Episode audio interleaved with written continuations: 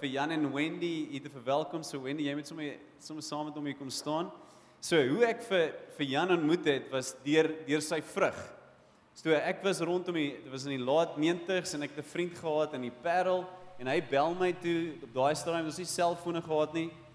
En hy sal hy sal net elke week so ons omtrent mekaar gebel het en ons het stories uitgedeel oor wat's besig om te gebeur in hulle lewens, wat's besig gebeur in in my lewe. En toe op 'n stadium toe sê hy almal iets wonderliks het gebeur hierdie week in die Parel. Daar het 'n herlewing uitgebreek onder die jong mense. En ek onthou waar ek gesit het, ek het my pa se my pa se lesenaar op sy stoel gesit en ek onthou hoe die Here my hart warm gemaak het toe ek daai woorde gehoor het. Daar's 'n herlewing wat onder ons vriende uitgebreek het. So en toe 'n paar jaar, seker omtrent 15 jaar daarna, ontmoet ek vir Jan en Wendy en ek hoor hulle was die oorsaak van daai herlewing, saam met die Heilige Gees natuurlik, saam met die Here.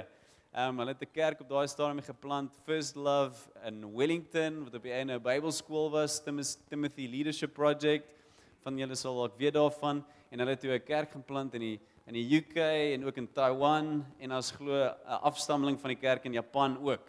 So as jy kyk hoe hulle lag, hulle lyk baie Asiaties.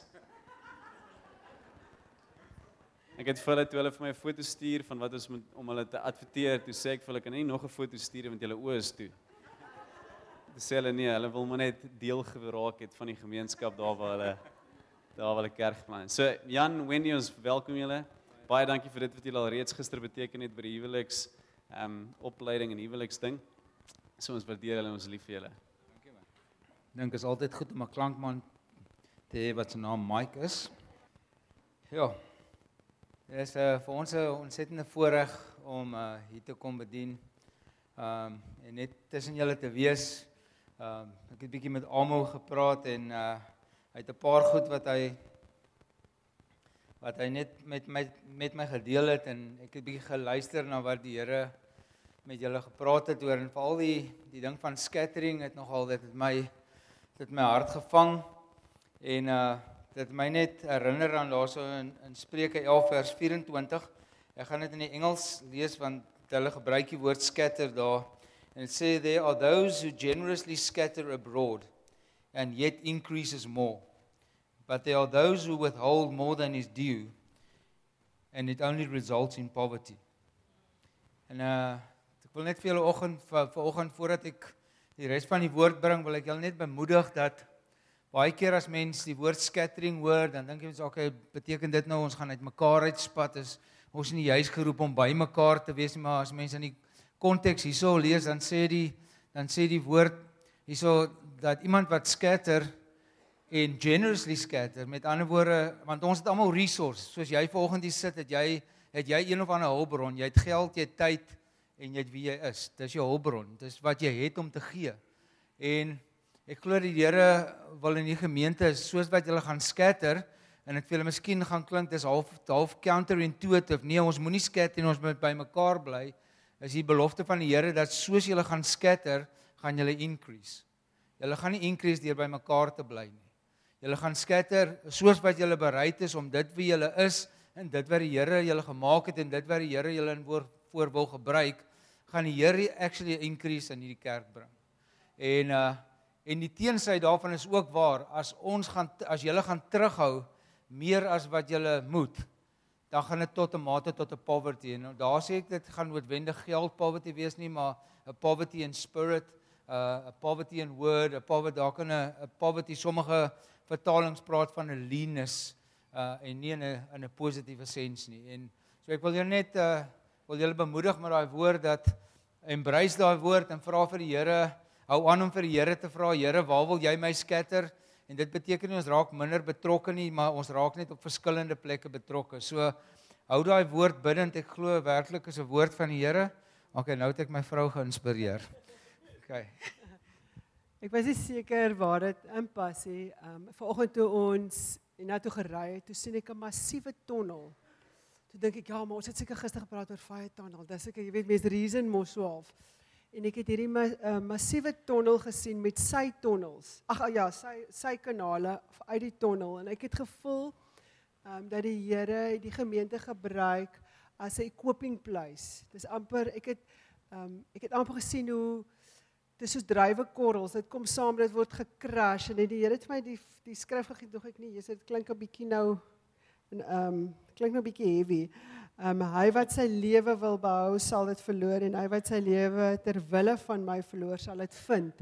En ek het ervaar dat die Here sê hierdie se 'n coping plek, 'n plek waar jy dink dalk ek het met Florence uh, voor die tyd gepraat en sy sê sy's 'n afgetrede um, verpleegster en baie keer dink jy okay my lewe is nou al verby.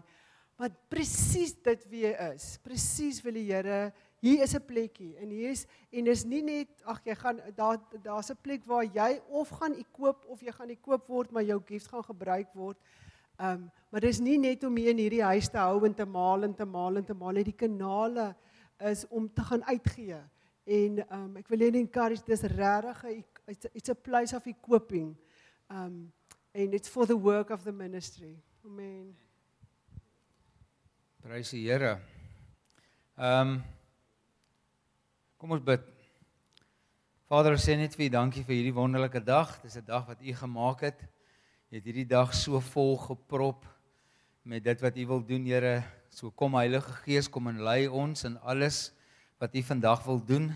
Here, vandag wil ons nie net toeskouers wees nie, maar ons wil deelneem in dit wat U wil doen, Here. Here, so ek bid vanoggend vir vir harte wat ontvanklik is van die vir die woord. Ek bid vir harte wat oop is dat U sal praat dat hierdie kerk vanoggend sal sê spreek Here.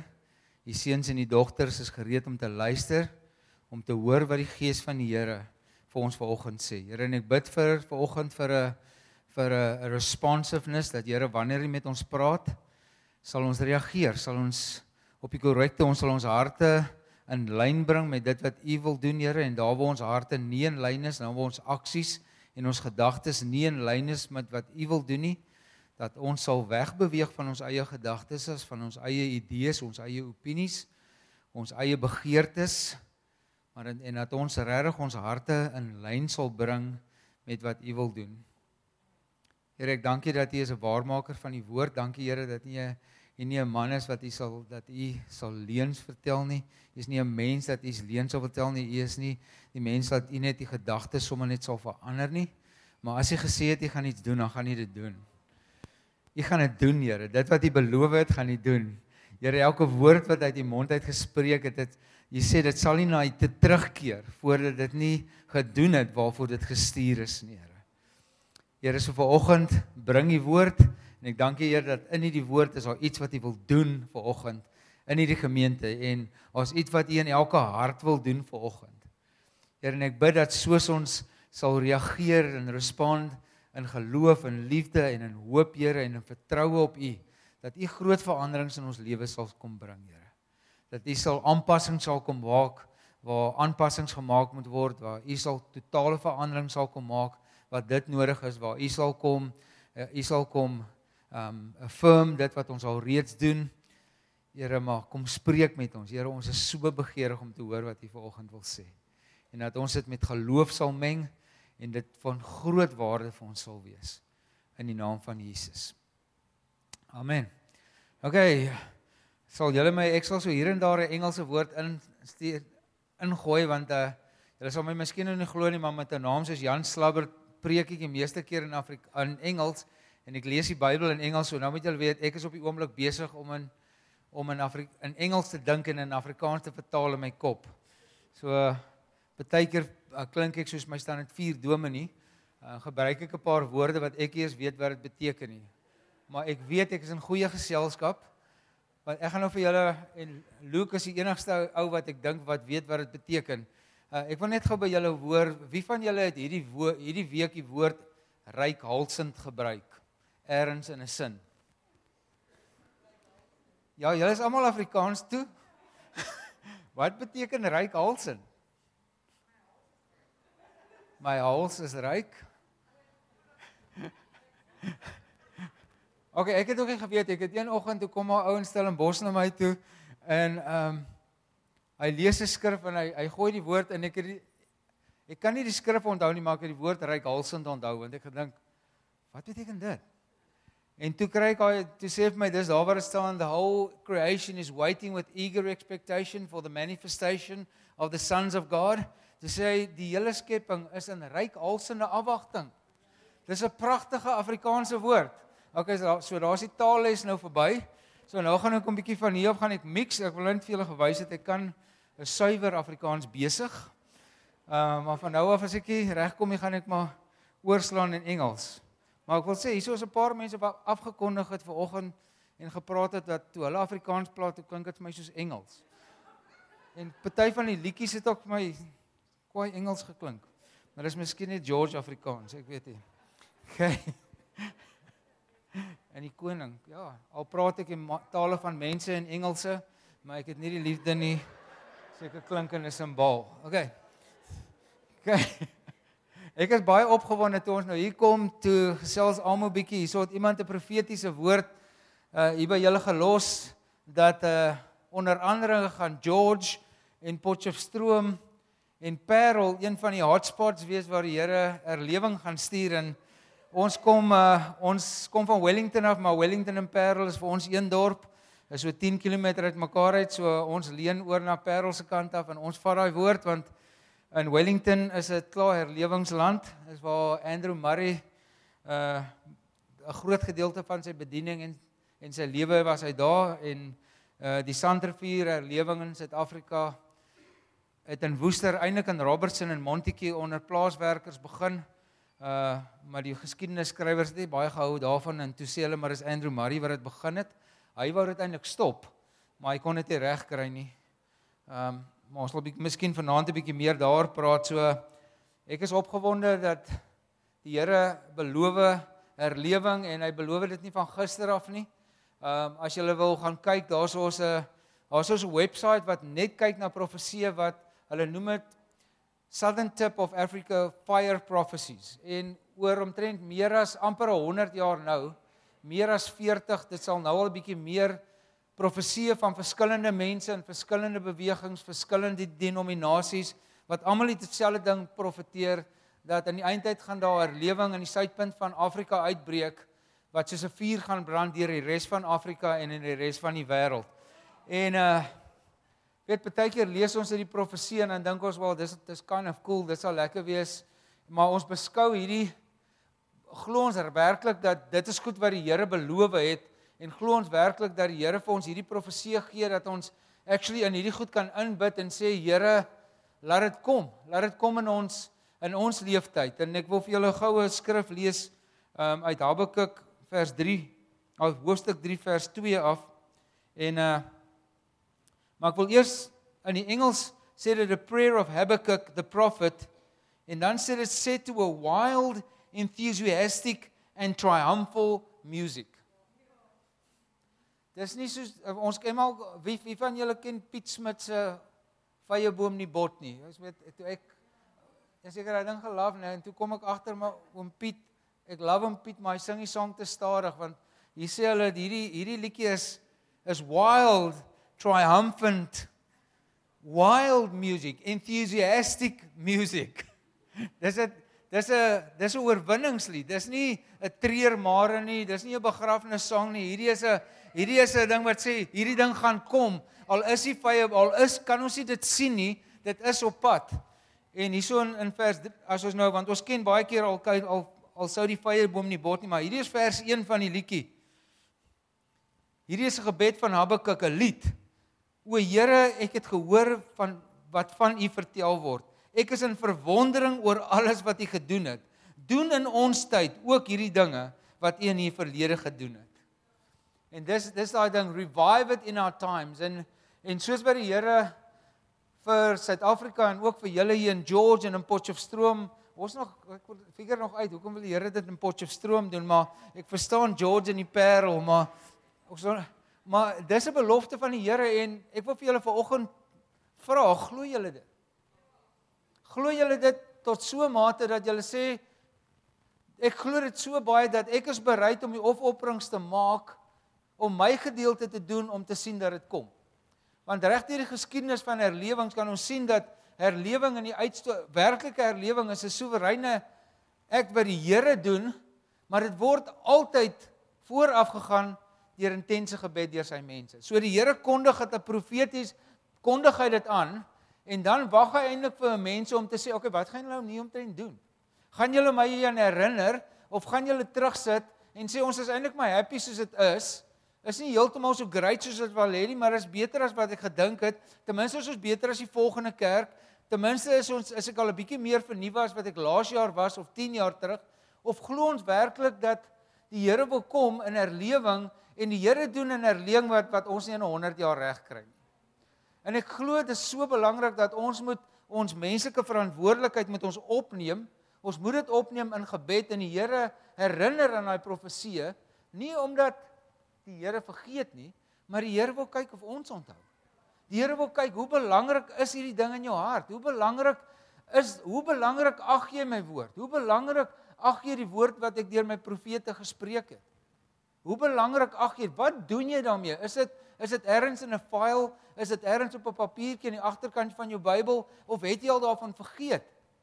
Of is dit iets wat die heeltyd in jou hart lewe en terwyl jy dit doen wat die Here nou vir jou gee, terwyl jy doen wat nou vir jou moontlik is deur sy genade, soos om betrokke te raak by die projek in die in die minderbevoorregte en waar die kinders sukkel of watter bediening jy ook op betrokke raak, jy doen dit met alles in jou hart.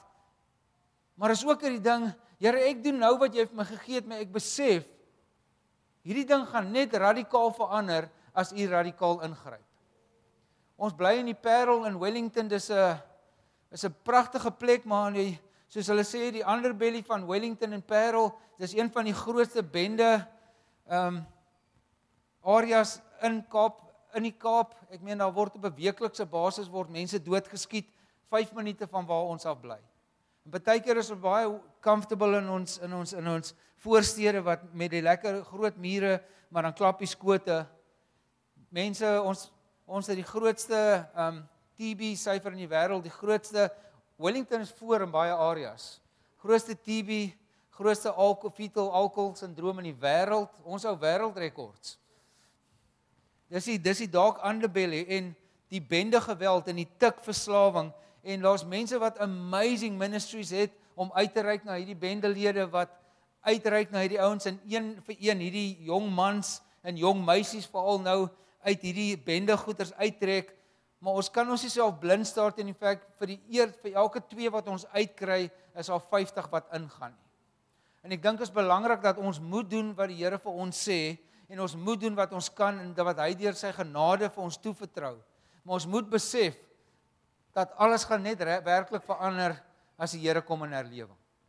Daar's 'n geskiedenis daarvan in die Bybel, daar's 'n geskiedenis van in die menslike geskiedenis dat oral waar die Here in herlewing gekom het, het dit nie net het dit nie net die kerk beïnvloed nie, maar dit het die samelewing beïnvloed.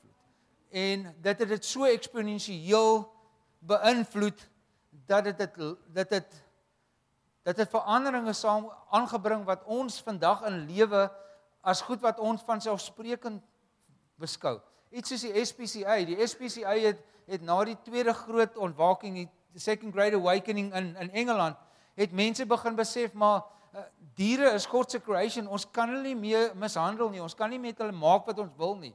En uit daai plek waar die Here hulle vernuwe het, het hulle iets begin wat vir ons deesdae ja, de elke land moet elke dorp moet 'n SPCA hê, maar ons besef nie baie keer dat daai herlewings en oplewings en ontwakings wat deur die Heilige Gees in die kerk gedoen het, het amazing transformasie in die communities ook gebring nie. En en ek dink ons moet daai spanning behou want ek dink ons party mense wat terugsit en wag en sê ons wag vir herlewing en ander ouens wat dink maar ons het nie eintlik herlewing nodig nie, ons gaan die ding doen. En ek dink ons moet lewe in daai spanning van Here, ons doen wat ons kan, ons doen wat jy vir ons gegee het en al wat dit eintlik is is 'n snapshot van hoe dit kan wees as u in die volheid kom. Daai 10 minute wat daai kind liefde ervaar, as die Here kom in herlewing en hy breek uit in herlewing, dan gaan elke liewe mens in hierdie dorp gaan dit ervaar. En dit gaan nie net van ons afhang nie. Dit gaan deur ons ook kom, maar dit gaan dit gaan beyond ons ook kom. En ek weet nie van julle nie, ek is nou so ons is so 23 jaar lank in ministry en ons het tye gehad wat ons Jenny in hart gewerk het en ons het ander tye wat ons sulke ontwakings en mini herlewings en ek wil vir julle sê dis lekkerder as die Here dit doen. Dis makliker om mense te disipel, dis makliker om mense te motiveer. Jy hoef nie jy hoef nie mense te smeek om by 'n prayer meeting te wees nie. Jy hoef nie vir ouens te vra kom asseblief klein groepie. Jy hoef nie braais te hou om ouens by 'n klein groep te hou nie. Weet jy, die mense kom spontaan by mekaar. Hulle wil by mekaar wees. Hulle wil bid. Hulle wil die Here worship. Hulle hulle kom van die werk af na die kerk toe. Kinders wat wil gaan party, eerste span rugby spelers, hulle wil nie party nie. Hulle wil in hulle wil in Wellington, hulle male moet hulle met 'n bus aanry Wellington toe want hulle wil in die teenwoordigheid van die Here wees. In die teenwoordigheid van die Here, kinders profeteer, mense wat ons nie opgelei het nie. Ek sê vir jou mense wat ons nie ekoop het nie, het begin minister net omdat die gees van die Here oor hulle was. En en en en ek dit is wat ek Dis wat ek voel ek ek wil met julle praat, het julle 'n hoop of is daar 'n honger vir julle vir herlewing? Want ek weet daar's baie mense, ek vind gewoonlik die mense wat tegnies raak, maar is dit nou 'n herlewing? Wat is 'n revival en wat is 'n awakening en wat is 'n outpouring en wat is 'n 'n besoek en wat is 'n visitation en wat is 'n habitation? Nou raak dit ouens tegnies. Dis gewoonlik die ouens wat nie wat dit nie wil hê nie. Die ouens wat dit wil hê sê, man, noem dit wat jy wil. Her, herlewing is exponentially meer van die Here as wat ek op die oomblik wat ek op die oomblik het. En ons vra nie vir die Here meer van u uit 'n punt van Here, jy doen nie genoeg nie. Ek dink mense wat 'n honger vir herlewing het, ervaar juis die Here en sê Here, ek het U nou gesien, nou weet ek daar's meer. Nou weet ek ek het eintlik gesettel vir iets wat my pas, iets wat iets vir my 'n bietjie comfortable maak, maar ek nou besef ek omdat ek U gesien het, besef ek daar's eintlik baie meer omdat U meer is. Ek dink baie mense is ook bang om te vra, jy weet, dis goeie goeie goeie goed gemanierde Afrikaanse mense. Weet jy, jy moet nou nie vraatsig wees nie. Jy moet maar dankbaar wees vir wat jy het en wat jy kry. Né?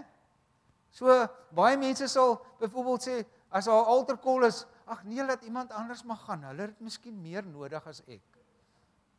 Dis 'n is 'n goeie notion, maar dis dis net dit spreek so van ek is eintlik honger nie. En ek dink nie ons is regtig mense wat regtig honger verstaan nie. Miskien is daar van julle wat regtig honger vir verstaan, maar wie van julle het die afgelope week 5 maaltye gemis omdat jy dit nie gehad het nie? Omdat jy genuine nie kos gehad het nie. Ek dink ons ons praat baie van passions and desires en en en, on, en ons hou van kos. So as ons kyk na kos, word dit baie keer nie gedryf uit honger uit nie. Dit word baie gedryf uit preference uit. Dit word baie gedryf uit Jessie, dit lyk lekker en ons spandeer ons tyd deur cooking shows te kyk en ons raak opgewonde oor kos, maar ons is eintlik honger nie. En intussen snack ons so baie dat as dit by eettyd kom, ons is ook nie eintlik honger nie, dan pik ons ook maar net so. John Piper sê dit dat ons is nie nie honger omdat ons nie kos het nie.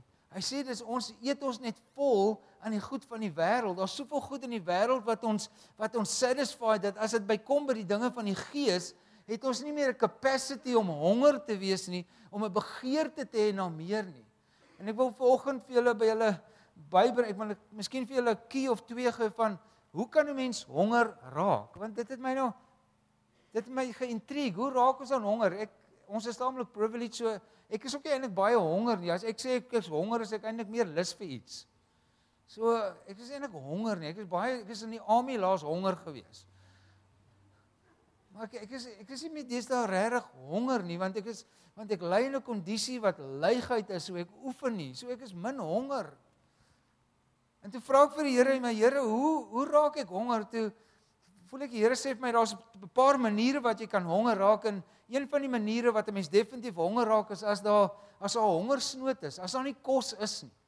Dan raak mense honger. As daar nie iets is om te eet nie of iets is om te drink nie, dan raak jy honger. En as ons gaan kyk in die laaste paar boeke van die van die Ou Testament en die Intertestament periodes is al sê dat die die woord van die Here of the bread is skaars geweest. Daar's 'n hongersnood aan die woord geweest.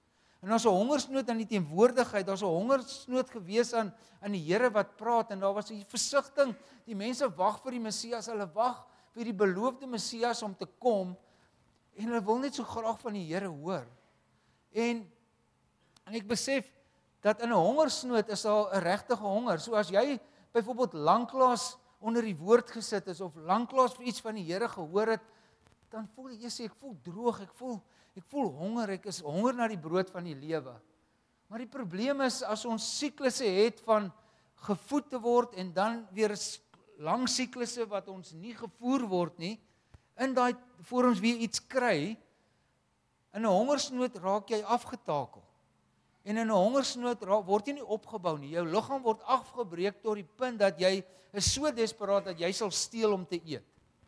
En jy het geen goeie maniere nie. Jy staan nie in 'n ry as al broodlorry kom nie. Jy storm die broodlorry.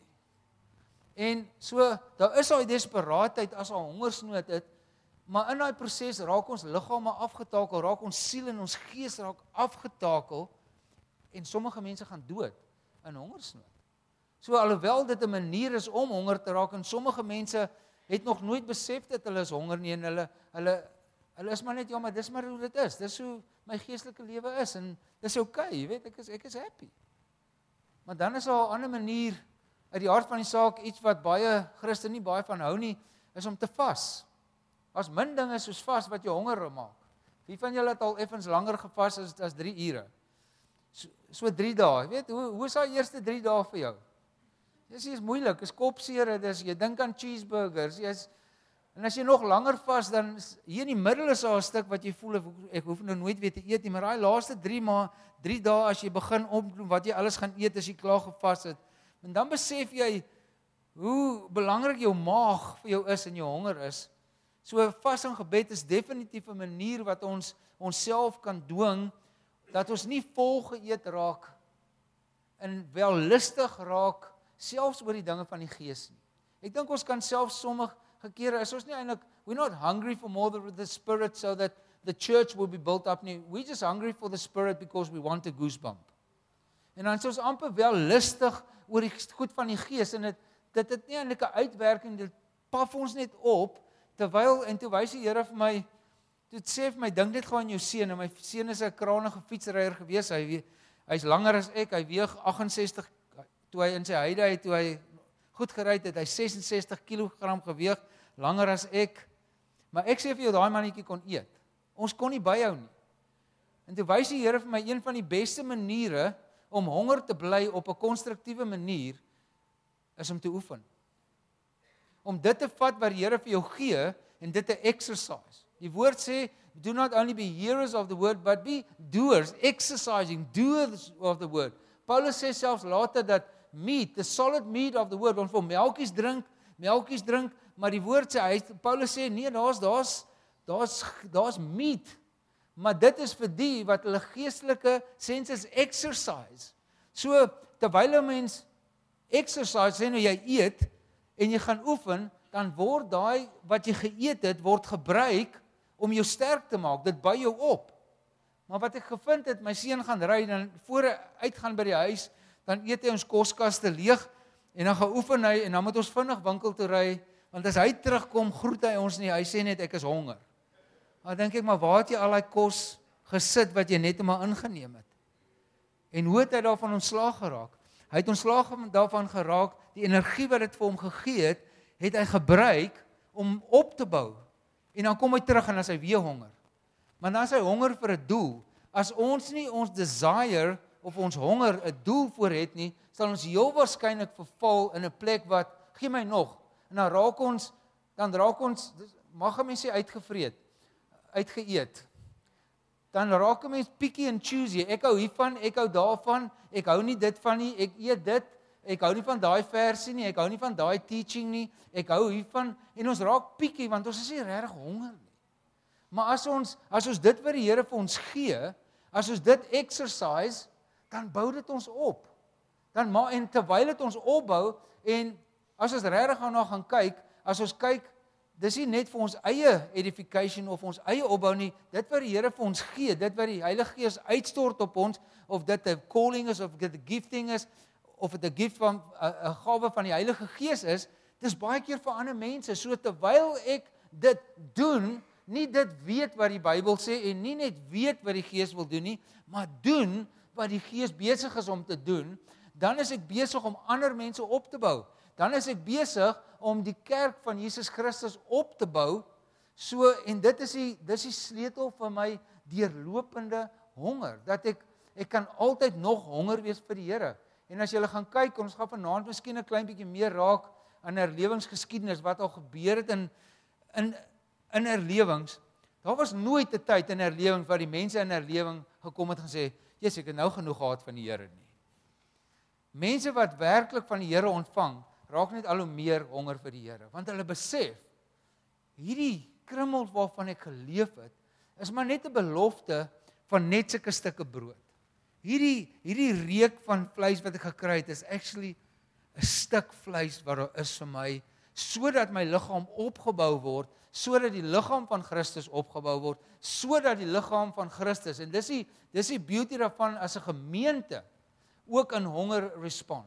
Dan word die hele gemeente opgebou. Dan word jy en soos jy dat jy met mekaar deel en soos wat jy dit wat jy kry hierso en dit wat die Heilige Gees in julle insit hier en julle skatter dan begin julle die samelewing voer. Dan begin julle die mense wat so honger is, hulle weet nie, hulle is gewoond, hulle is gewoond om niks te eet nie. Hulle is gewoond om een keer 'n week ietsie te eet en ewe skielik bring julle vir hulle na 'n feesmaal toe waar 'n feesmaal vir hulle is.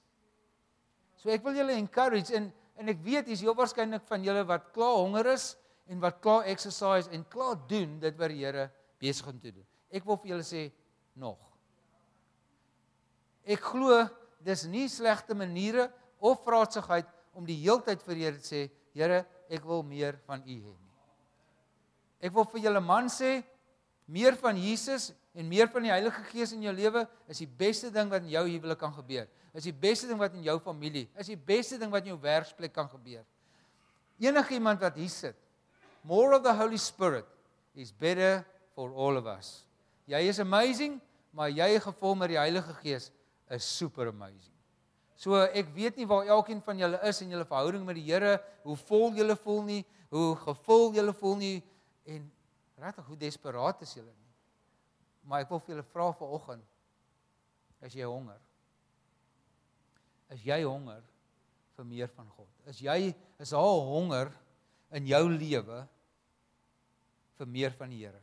En miskien sit jy hier vanoggend en sê maar, Jesus Jan, ek ek dink ek lewe nie meer. Ek ek is ek is okay, jy weet, ek is beter af as wat ek was. Ek voel 'n bietjie nader aan die Here as laas jaar of voel bietjie nader aan die Here in hierdie kerk is my vorige kerk. Um en jy dink miskien ja, life is good. Jy weet, tot jy partykeer net 'n bietjie gaan rondstap en dan besef jy miskien is jou lewe goed, maar ander mense se lewe is nie so goed nie. En een van die maniere wat jy honger en 'n desperaatheid vir herlewing kan kan ontwikkel en kan groei, is kyk 'n bietjie buite jouself. Kyk 'n bietjie buite jou geordende lewe. Almal het 'n paar challenges, maar as dinge nou nie drasties verander nie, kan ons nog langer uithou. Is al mense wat besig is om dood te gaan.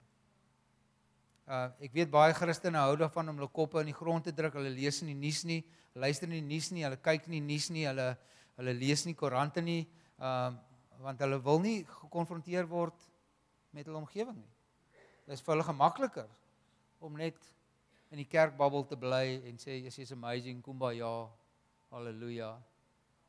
En intussen is is die wêreld rondom besig om hel te gaan. En dit is nie 'n condemnation nie, maar dit is 'n dis 'n challenge. Ek lees gereeld die Koran want dit is my prayer points. As ek sien hoe hoe korrup ons onderwysstelsel is, dan begin ek bid vir ons onderwysstelsel. Dan sê ek Here, vra vir U vir herlewing en transformasie en Here en wie kan ek ontmoet? Waar kan ons hoe kan ons ons kerkie koop om om comprehensive sexual education die mense te koop hoe om mense wat dit nie verstaan nie, wat nie die nadele kan verstaan nie, hoe kan ons engage?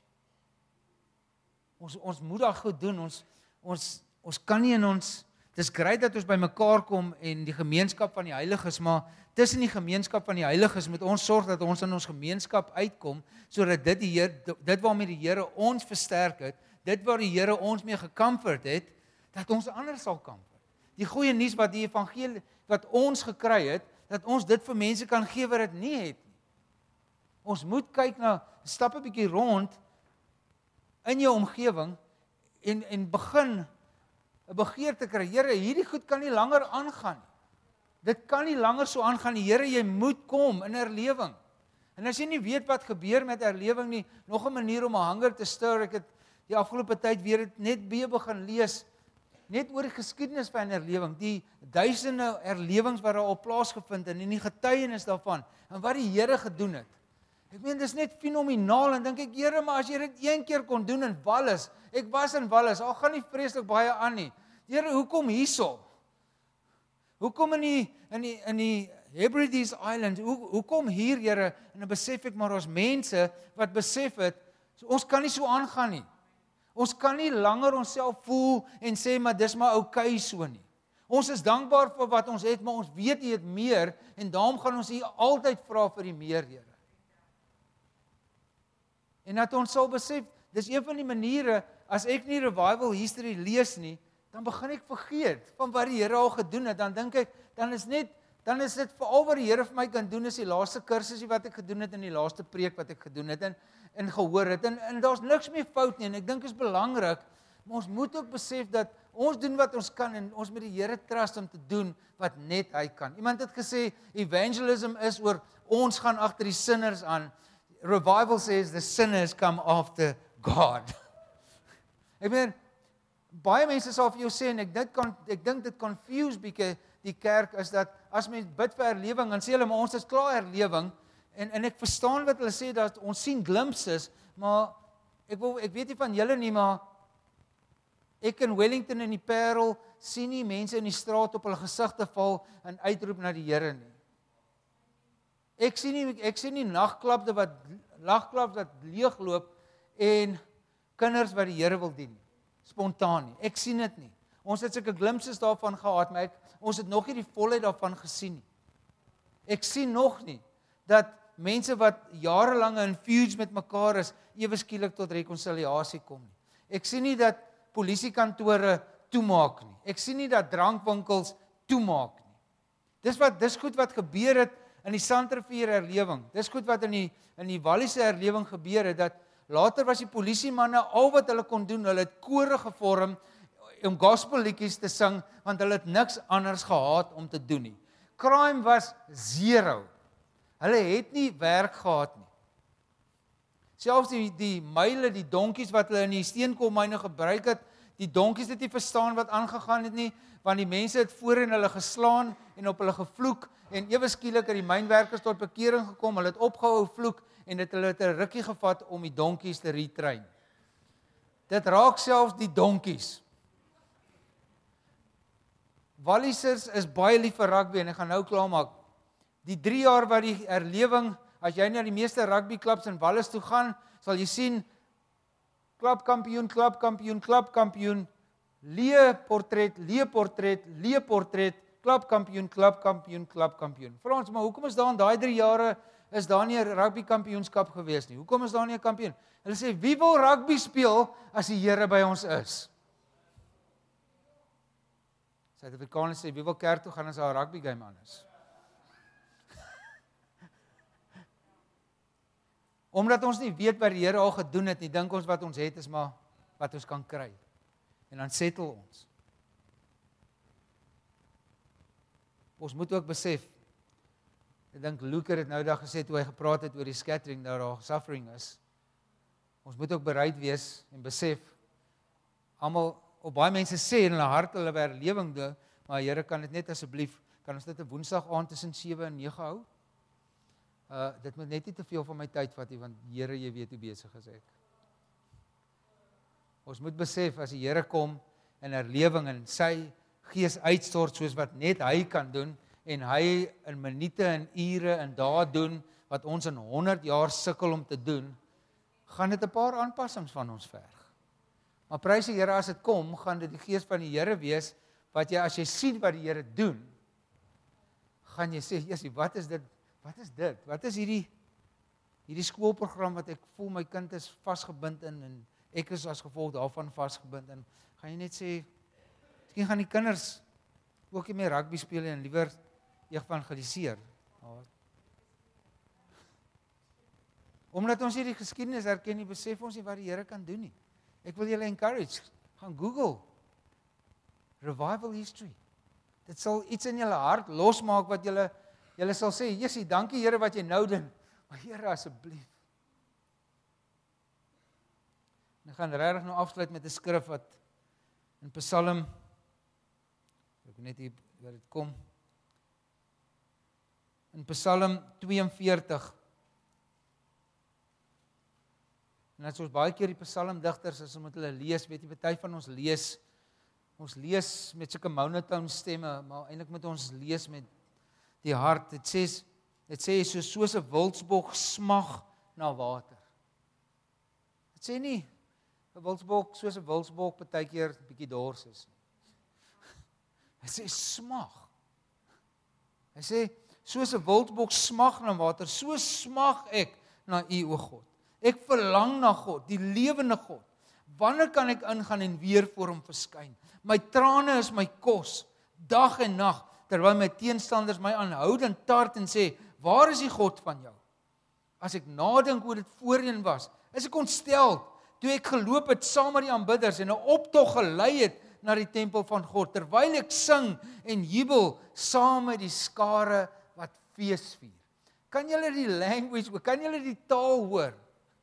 Dis nie uh kom ons is so lekker soos 'n bokkie partykeer bietjie dors is, gaan ons 'n klein bietjie na 'n meetingkie toe en uh dis maar kyk wat ek daar kry. Uh gaan myself vreeslik gee nie, maar ek sê hoop ons iets amazing en joes lank.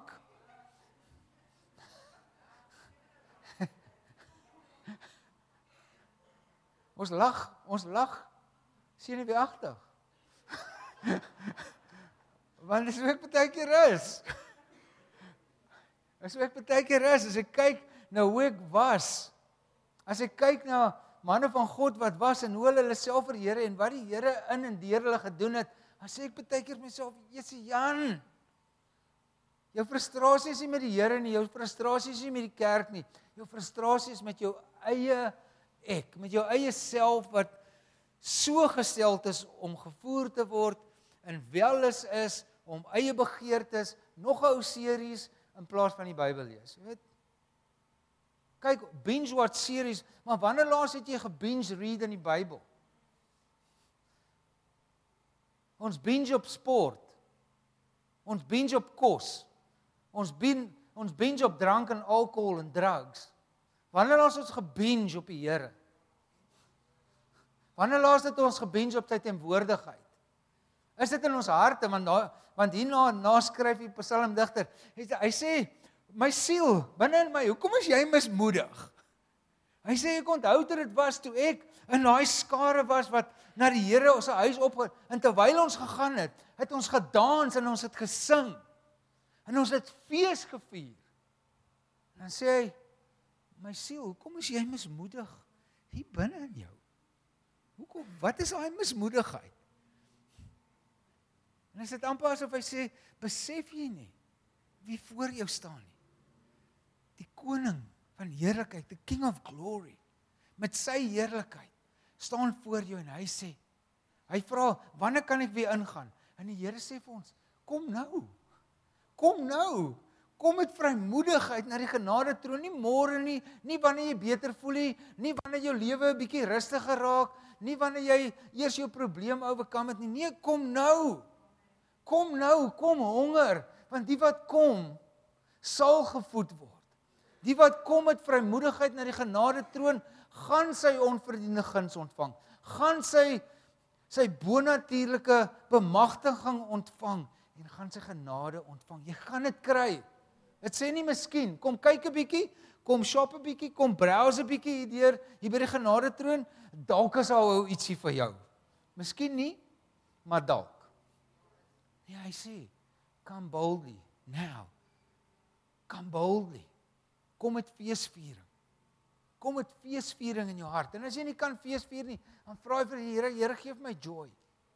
Soos die Here nou die dag op haar jong mense by die kamp joy uitgestort het. Partykeer sê ons vir myself, Here, ek wil jou gees hê, maar net asseblief nie so nie.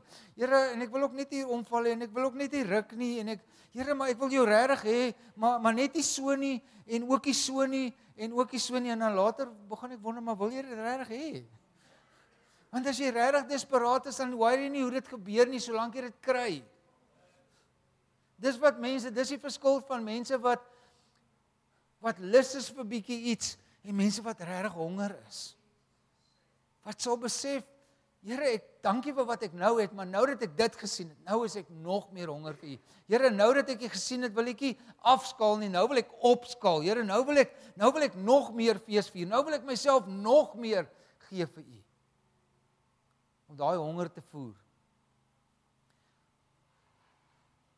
En ek wil vir julle vra om vir jouself te vra. Mans moenie vir jou vrou vra, vrou moenie vir jou man vra nie.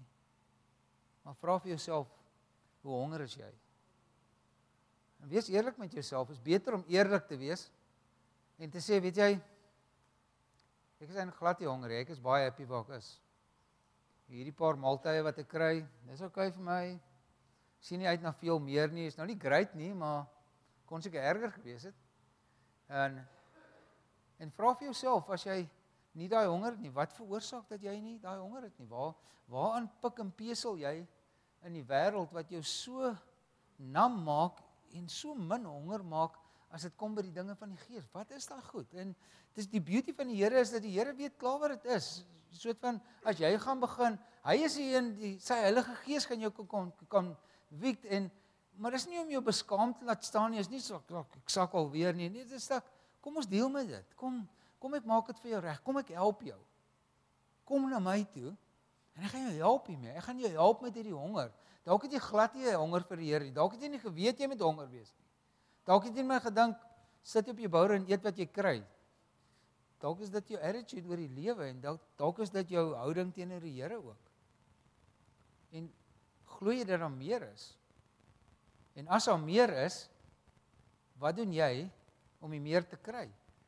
En dis nie harde werk nie, dis 'n posisionering.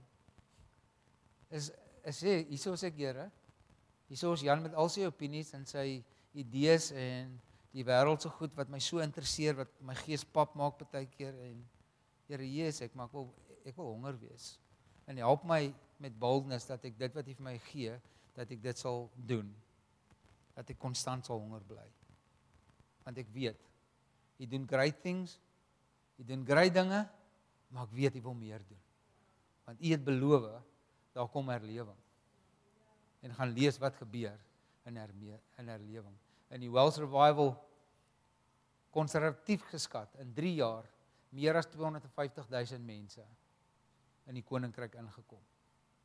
aan 'n land wat nie vreeslik baie mense het nie.